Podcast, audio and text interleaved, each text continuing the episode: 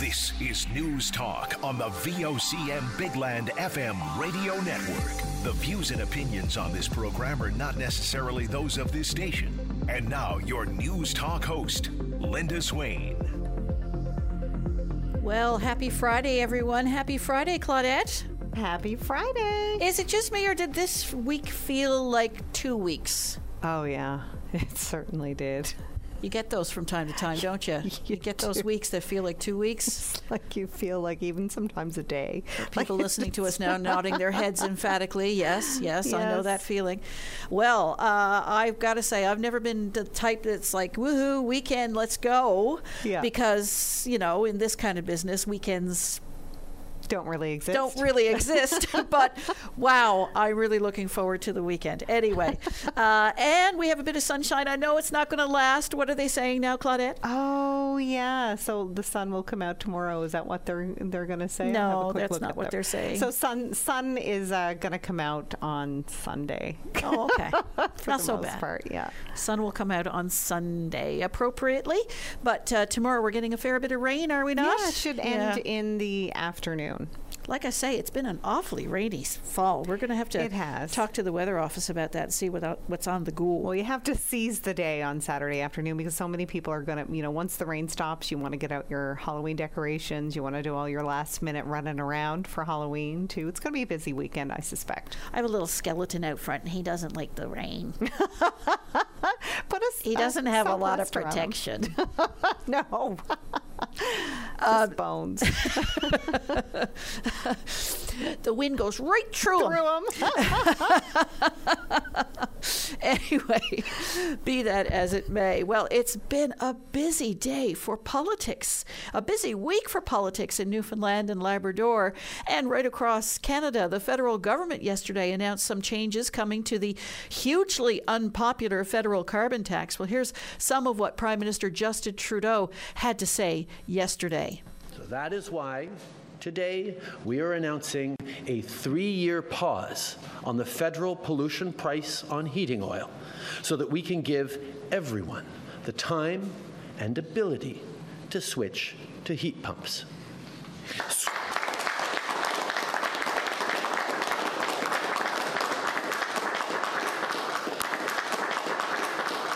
Now, switching to an electric heat pump from oil heating, which is very vulnerable to volatile global market prices, can save people a lot of money.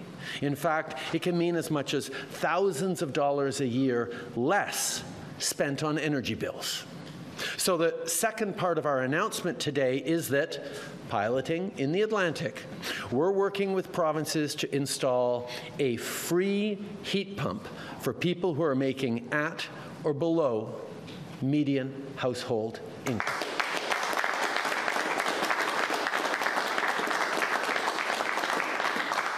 And to encourage people to sign up for the change, we're providing a $250 incentive payment. That's money in your pocket right now. Yeah, you didn't know about that one, guys. And for everyone else, we've got an enhanced program that will deliver heat pumps up front to be paid off with the savings you'll be getting over the coming years. We are switching to heat pumps off home heating oil as a region in Atlantic Canada and as a country.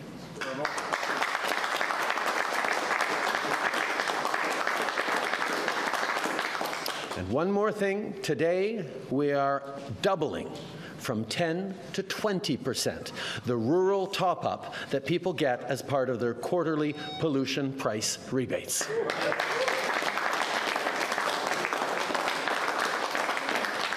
Because if you live in a rural community, you don't have the same options that people who live in cities do. We get that. So, this is more money in your pocket to recognize those realities, even as we continue to fight climate change and build a stronger economy.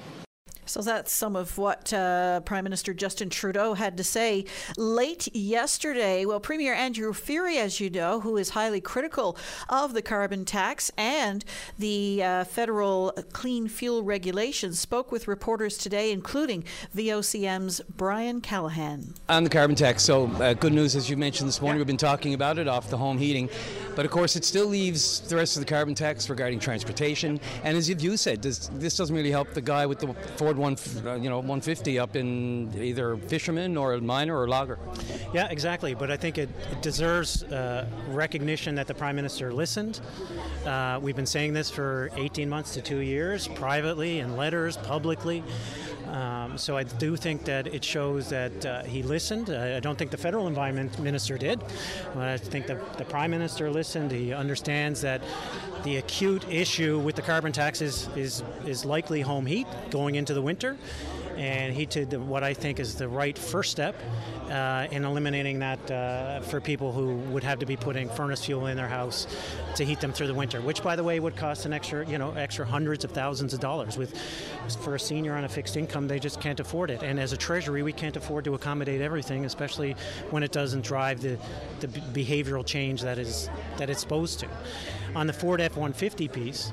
Uh, we still think that it should that they should really consider how, the impacts that it's having on on transportation from an economic perspective but from an environmental perspective as well. There's an environmental imperative here. Without the options to change, does this instrument actually work?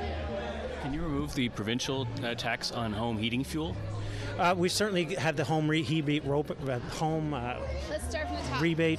Sorry, yeah, yeah, yeah uh, people want you to perhaps remove the tax from home heating fuel. Is that a possibility? We're always looking at things to help, especially in home heat. We took the extra step last year of giving back the home heat rebate, $500 for those who qualify. Uh, we also have, the, I think, the best uh, incentivized program to transition from uh, home heat to a heat pump in the entire country. And we've eliminated what exists in other jurisdictions in terms of some bureaucratic operations. So the consumer who wants to transition, and I encourage anyone at home who wants to transition to contact us because there is the ability to for you not to pay anything depending on your income and equally never put it on your credit card. We'll deal ex- we'll deal exclusively with the installer, so you never really have to see that transaction, which is a big burden for someone on a fixed income to say, okay, well, I'd like to transition, but I'm going to have to come up with ten thousand dollars, and yeah, they'll give it back, but that'll take months, and can I actually afford to hold that on a credit card? We'll take we'll, we've eliminated that, so we, we, we can give you up to seventeen thousand dollars to transition. So the other thing the federal government did yesterday was was help enhance that program to scale it. We already have, I think, one of the best programs in the country, and that will help as well. I hear you saying that uh, regarding the provincial tax, is that is that going to be removed, or could it be? Uh, we're always looking at ways to help people in this time of affordability crisis, and uh, of course, there's a fall fiscal update upco- upcoming, and there's the next budgetary cycle. But we already have removed eight cents per liter on the on to speak to the transportation issue on the gas tax, and we'll continue to look at other ways that we can help. The conservatives are saying that liberals look weak for the federal liberals look weak for removing this tax and changing the taxes. What do you think of that? Well, look, you know, people are going to play politics with it. My biggest concern, my primary concern, my principal concern has always been the people heading into the winter. We've been talking about this for a long time. So I think it deserves recognition that the Prime Minister acted. As to the politics of it, I'm less concerned. What's most important is that people won't have to pay that extra fee, those extra fees, to heat their homes this winter. Premier, how concerned are you? Just going to go back to the Federal Environment Minister. Every opportunity we've had to speak with you lately, you've made a mention about his lack of understanding on that particular file. Do you have a larger concern with his understanding or being able to communicate and get your point across to him, given the size of his importance of his portfolio, the environment to Newfoundland, and all the industries that are going on here now? Well, certainly we've had challenges with the federal environment minister, whether that's on Bay du Nord or on clean fuels or on the carbon tax. And uh, I, I don't think he truly understands uh, Newfoundland and Labrador. I don't think he understands rural Newfoundland and Labrador and the impacts that uh, some of his policy decisions have on the people of Newfoundland and Labrador. And when we've challenged them on that, there aren't there often are no responses. So, like you're telling your parliamentary budget officer is telling us that clean fuels is going to have three times the impact for Newfoundlanders and Labradorians than every other Canadian. So, what is your response to that? Crickets. So when there is no response, as the Premier, as someone who represents every Newfoundlander and Labradorian, what else am I led to believe? We've tried to make him understand. We've given him information to understand. His own documents suggest that it's going to have three times an impact on Newfoundland and Labrador than, than rural Ontario. So we'll continue to make sure that our point is made uh, to the federal environment minister. But at some point, you just throw your hands up and say, "Well, we made it. We've we've made our point. We've talked to him. We've argued with him. He's told us things aren't going to happen, and they have." And and here we are. So, so do you go above them? I mean, uh, well, if you I throw mean, your hands up or go to the PM? No, no. I mean, I think we have a, a, healthy and understandable group of MPs who rightfully take the view of Newfoundland and Labrador to the table every single day. I know Minister O'Regan, Minister Hutchings make sure that their colleagues understand the position of Newfoundland and Labrador. And uh, what is good is that the federal environment environment minister is just one voice at that table a federal election might solve your problem with that minister. Um, if the Conservatives win, they seem to be in the lead by a good margin. What would that mean to Newfoundland if the Conservatives were to win the next election? Oh, I'm not going to speculate on future political uh, landscape. Uh, what I will say is that I will always fight for Newfoundland and Labrador. And I just want to say, uh, the Pierre Poilievre is here in St. John's. He has already said that you know it's, it's fallen far short, and the tax has to go. Um, any response for him in town? Well, if you noticed in my statement, uh, we recognize that the Prime Minister has listened and we said it's a good first step, and we'll continue to fight for Newfoundland and Labrador with respect to clean fuels and the carbon tax on transportation. I do think they did make a reasonable step in trying to address that by doubling the rural rebate, um, and I think that has to be acknowledged. Uh, but the induced and indirect costs of carbon tax on transportation needs to be duly considered, considered especially during this time of high cost of living. And that's what uh, Premier Andrew Furey had to say to reporters today, including VOCM's Brian Callahan. And as you heard, Conservative leader Pierre Poilievre is in St. John's today for an Axe the Tax rally. He's going to join us right after the break. But in the meantime, we have an unusual thing on the road. Yeah, on the Trans Canada Highway, uh, somebody called into our newsroom and mentioned that there's a wheelbarrow uh, near the Holyrood access road. It appears it could be near the eastbound lane, but we're unsure at this point. Uh, but there is a wheelbarrow area um, in the area of the Holyrood access road. Okay, watch out for that because if you strike that, ooh. Uh, I just cringed and my eyes shut immediately when you said that. Yeah, absolutely. So please uh, exercise some caution there, and hopefully, if uh, any transportation workers are listening, they'll be able to get to the scene and uh, remove that from the side of the road, uh, or from the middle of the road onto the side of the road. Um, so when we come back after the break, uh, Pierre Poilievre is in the lineup. This is News Talk on VOCM. Start your day off right. Get the latest updates on news, traffic, and weather conditions, plus interviews with today's newsmakers. Your go-to source before you get on the go. 5:30 to 9 a.m. weekdays. Your VOCM mornings. And we are back on VOCM News Talk. A wheelbarrow in the road near the uh, Salmonier Line overpass. Is that correct?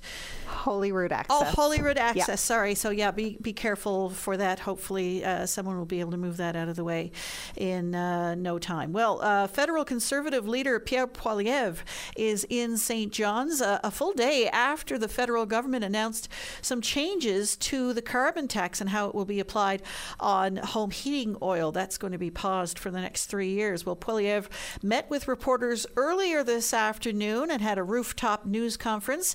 He has a rally this evening at the Delta Hotel, and he joins me now. Well, Mr. Poilievre, what brings you to St. John's at this time? My Axe the Tax rally, which is going to bring together hundreds of common sense Newfoundlanders with a clear message.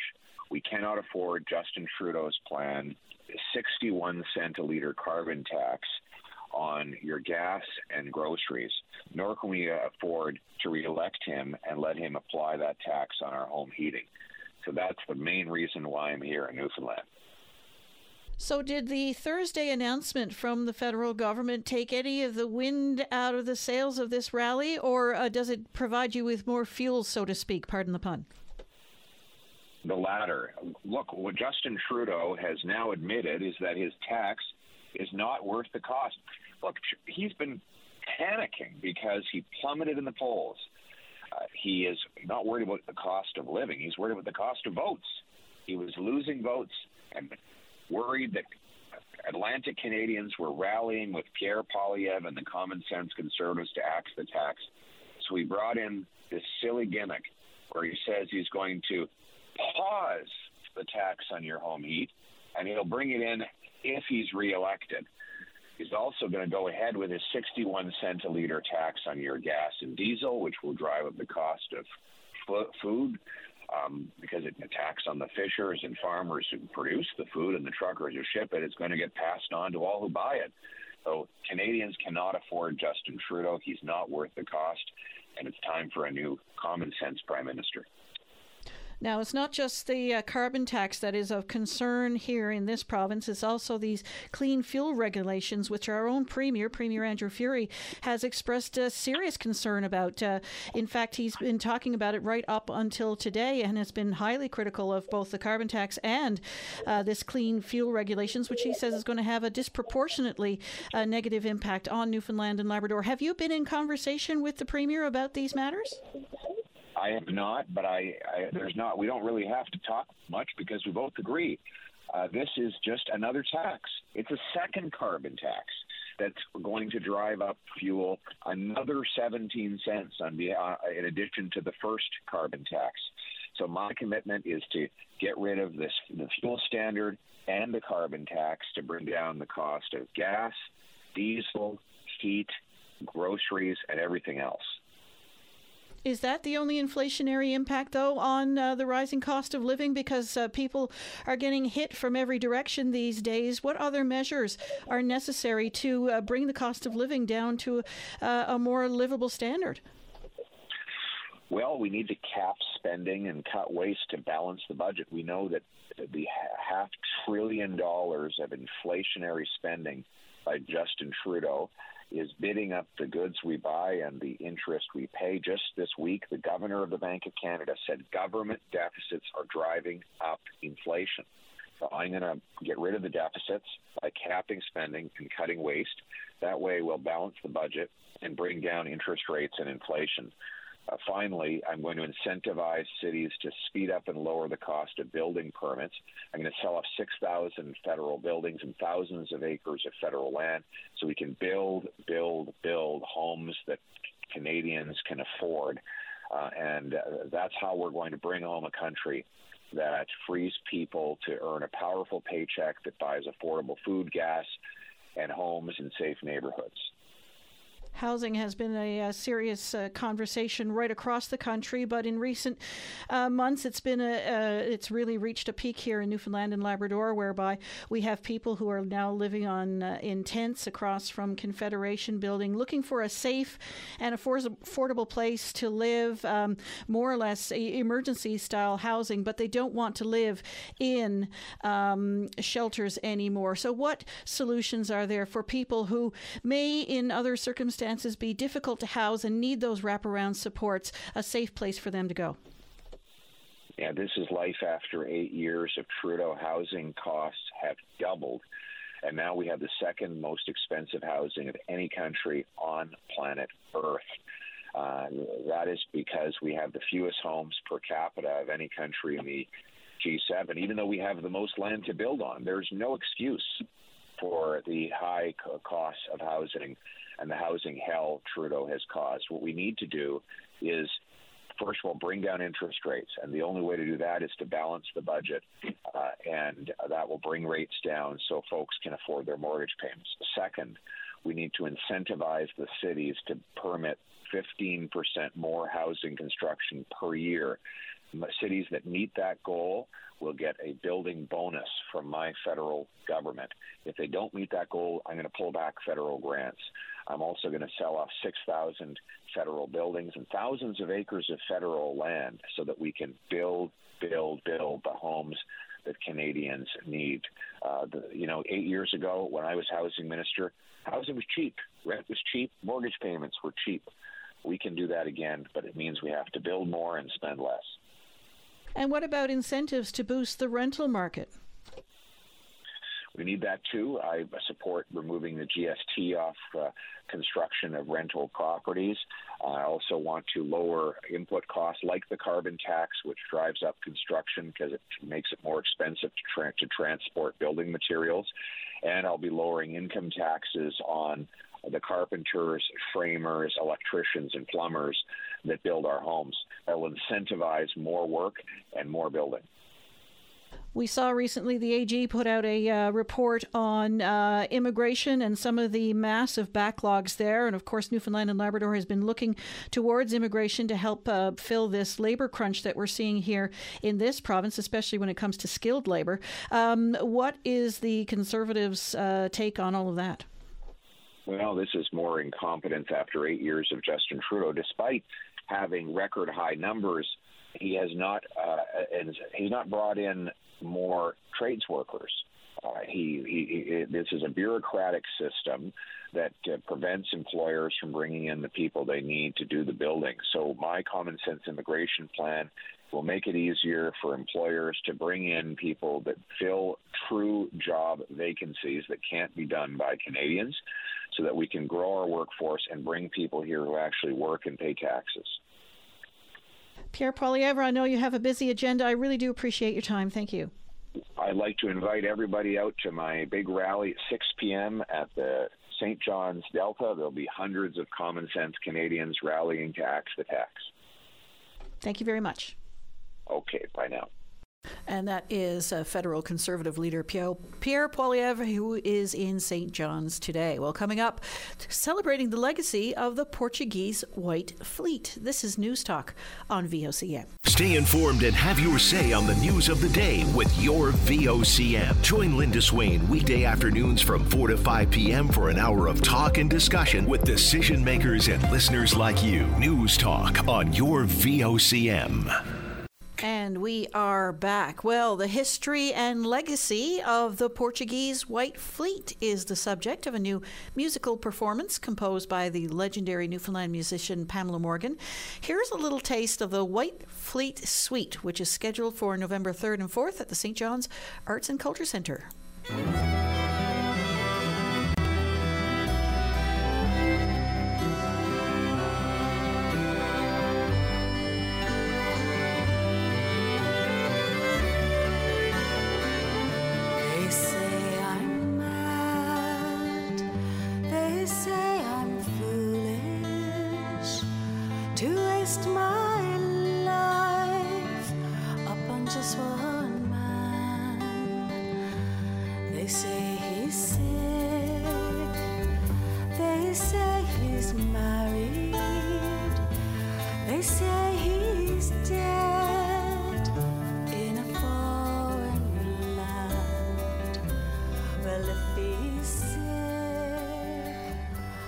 Well, isn't it lovely?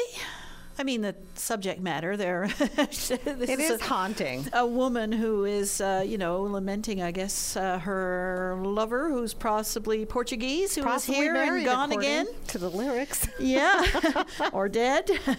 um, but that's what a lot of, uh, I mean, there were a lot of relationships that were made uh, with um, um, sailors who came here from over from Portugal with the White Fleet, and they used to play soccer on the waterfront. That was right up until the 1980s for sure.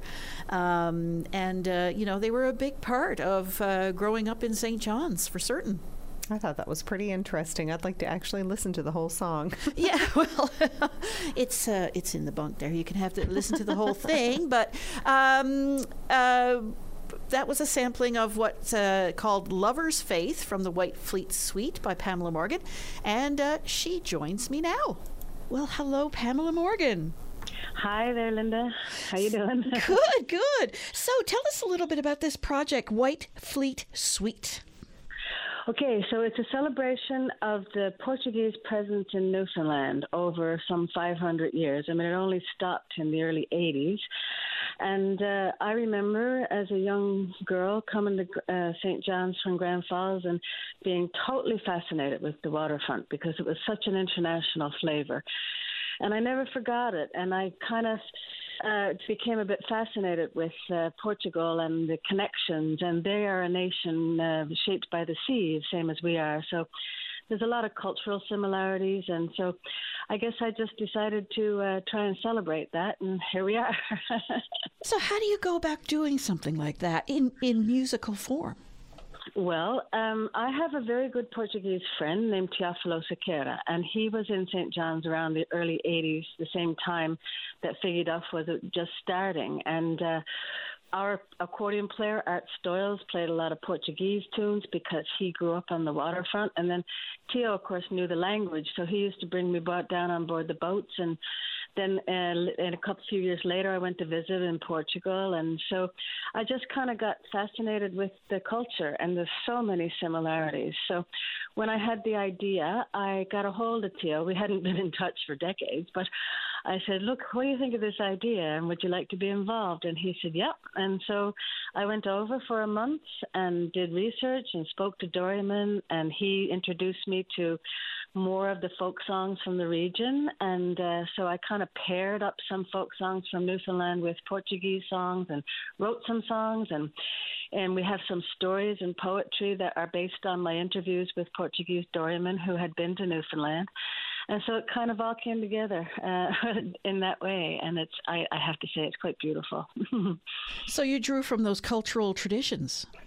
That's right, and the similarities of both of them. And also, I had Duane Andrews do the orchestration, and uh, he's also the musical director. And we have the Atlantic String Quartet, and we have um, a percussion, uh, Bill Brennan and Frank Fusari on bass, and Aaron Collis on the accordion, myself and Duane, and three musicians from Portugal, and also visuals. Oh my goodness, there's so much beautiful archival foot footage from those days, and from you know know, actually, I found two videos, one from Portugal and one from Newfoundland from the 30s, and there's gorgeous, gorgeous visuals. And Christopher Darlington has assembled those, so that will accompany the concert on stage.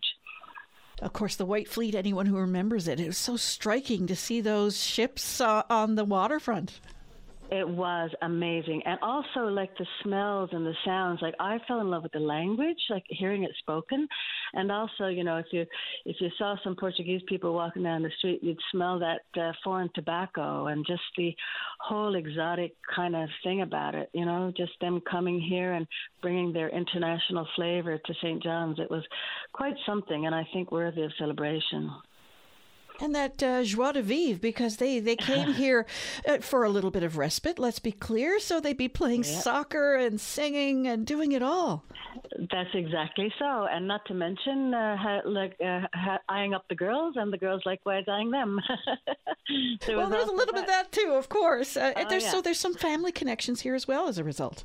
There are, and also when we there was a group of us that went to Portugal to greet the Creoula when they had the commemorative crossing. I think it was 2011, and we met like three or four, maybe more, uh, Newfoundland women at that event who had married Portuguese sailors and went to live in Portugal. So there is that too, you know, and I'm sure there's lots of women in St. John's who have a very special place in their heart for particular sailors who arrived here, you know, around that time. And you don't even have to go that far. Uh, you know, a, a, quick trip to the Basilica will show some of those very deep, deep connections. Absolutely, and we have uh, that that song that they were singing when they carried the uh, the, the, statue Ave Maria.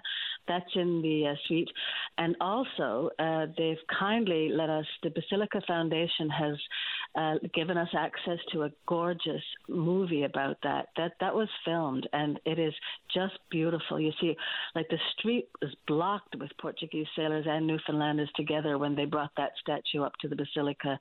It's really quite something. And when I was in Portugal doing research, I had a lovely magic moment where I was sitting on the de- at the deck, and it was a Sunday morning, and the church bells started chiming out that very song. It's beautiful. Yes, because we weren't used to seeing those types of processions, you know, no. uh, fairly uh, common in Europe at one time. So, though that melding of the two cultures really effectively a, a visual um, feast, so to speak. Yes, it is. Absolutely. And the song itself is gorgeous as well. So, we're, we're presenting that in the show uh, along with the footage of the actual event. Pamela, I really appreciate your time. Uh, for anyone listening and uh, would love to take this in, when is it uh, being performed?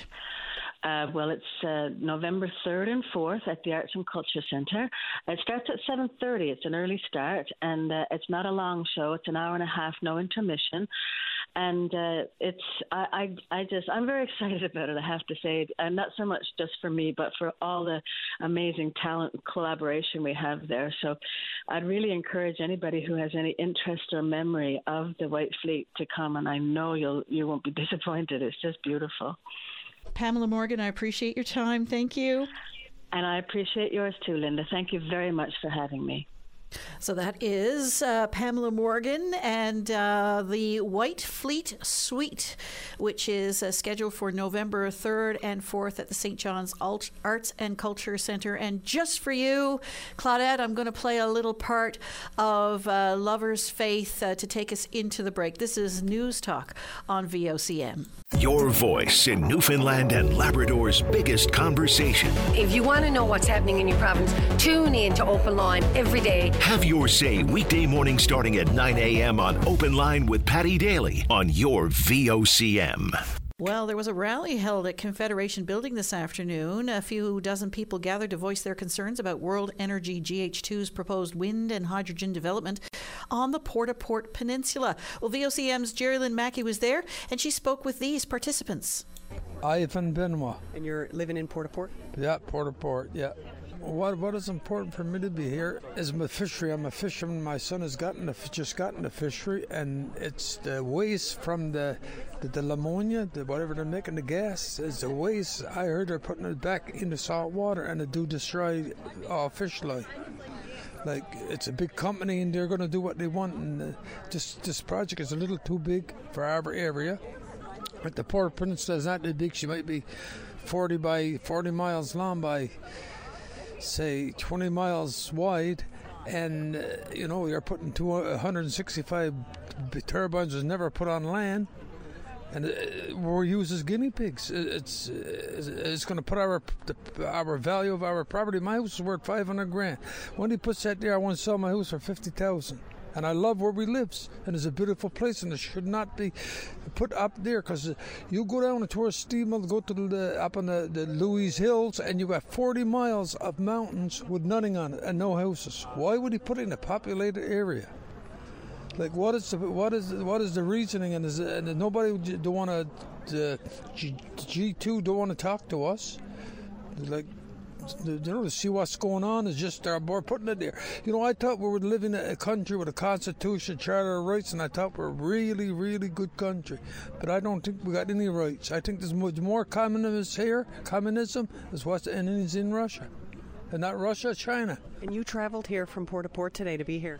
Yeah, I, that's uh, very important because, like I said earlier, my son is he's 20 and he's just getting into fishery lobster fishery, and uh, it's, uh, it's very important to, to, protect the lobster fishery, and that should be protected. That's that's something was put there by the Almighty, Almighty God, and that should be protected.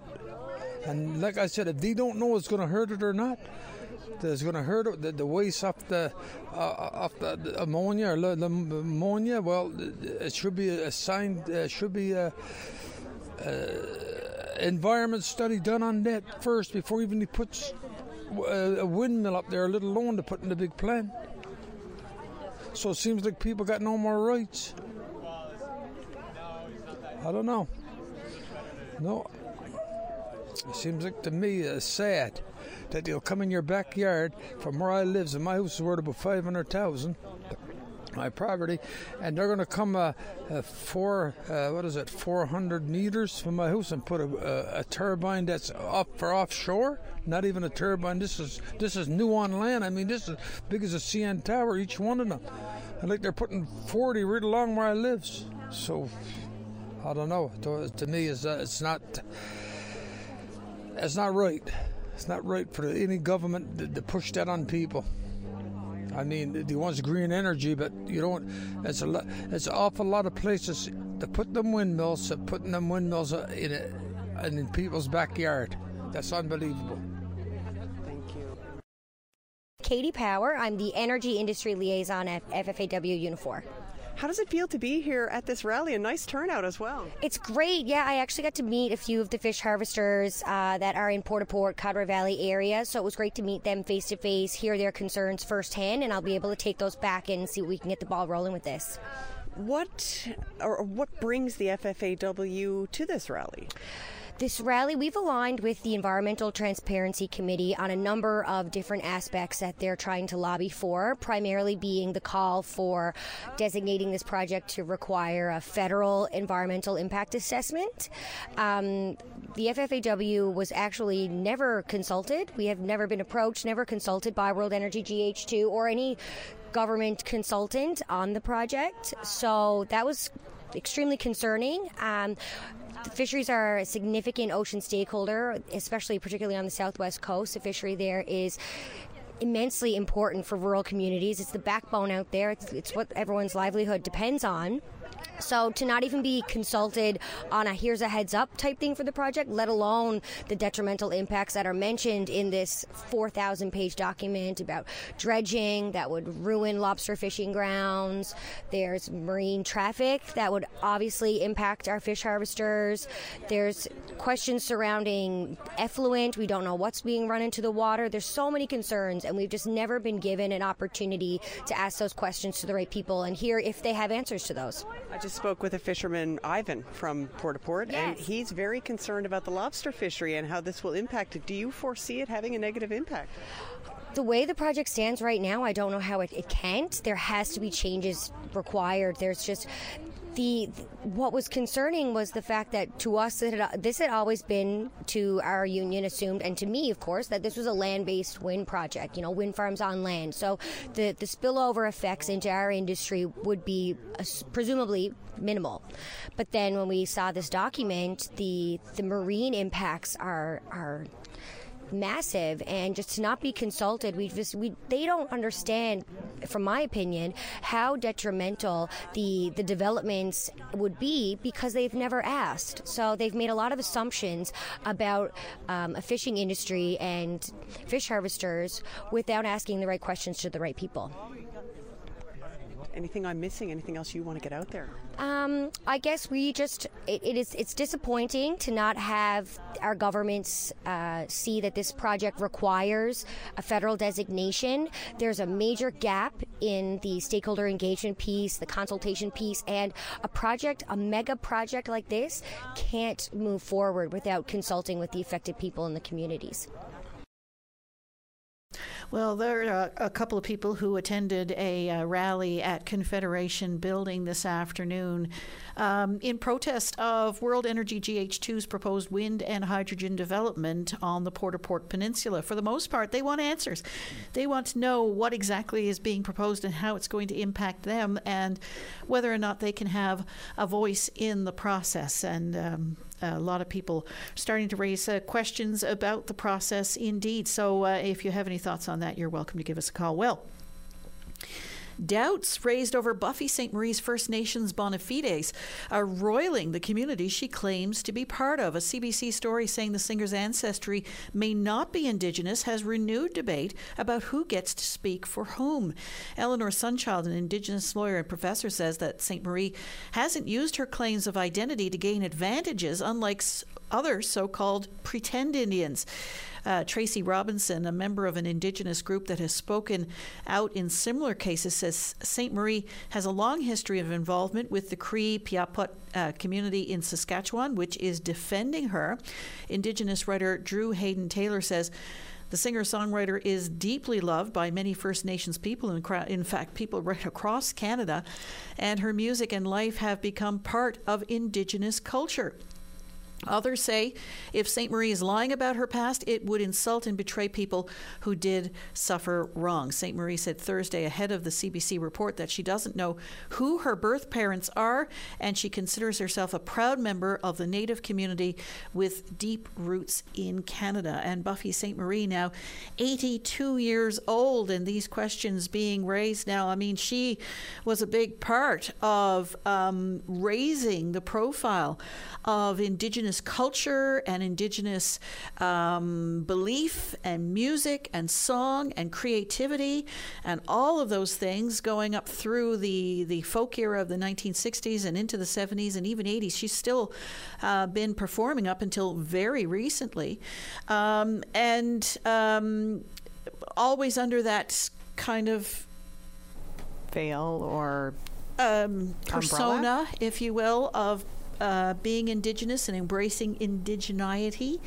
Um, so uh, quite surprising to hear this kind of news now. And at 82 years old, I'm sure sure she was uh, taken aback by um, this type of uh, story or approach. But uh, she's been and she's been all over media today saying, you know, she knows who she is. And in fact, the uh, Cree Piapot community in Saskatchewan has embraced her and have uh, adopted her as one of their own, whether she is, uh, I guess, genetically connected to them or not. So, um, it, but it does raise larger questions, and we've seen those kind of questions being asked a lot in recent years, and in this province, in indeed as well. So.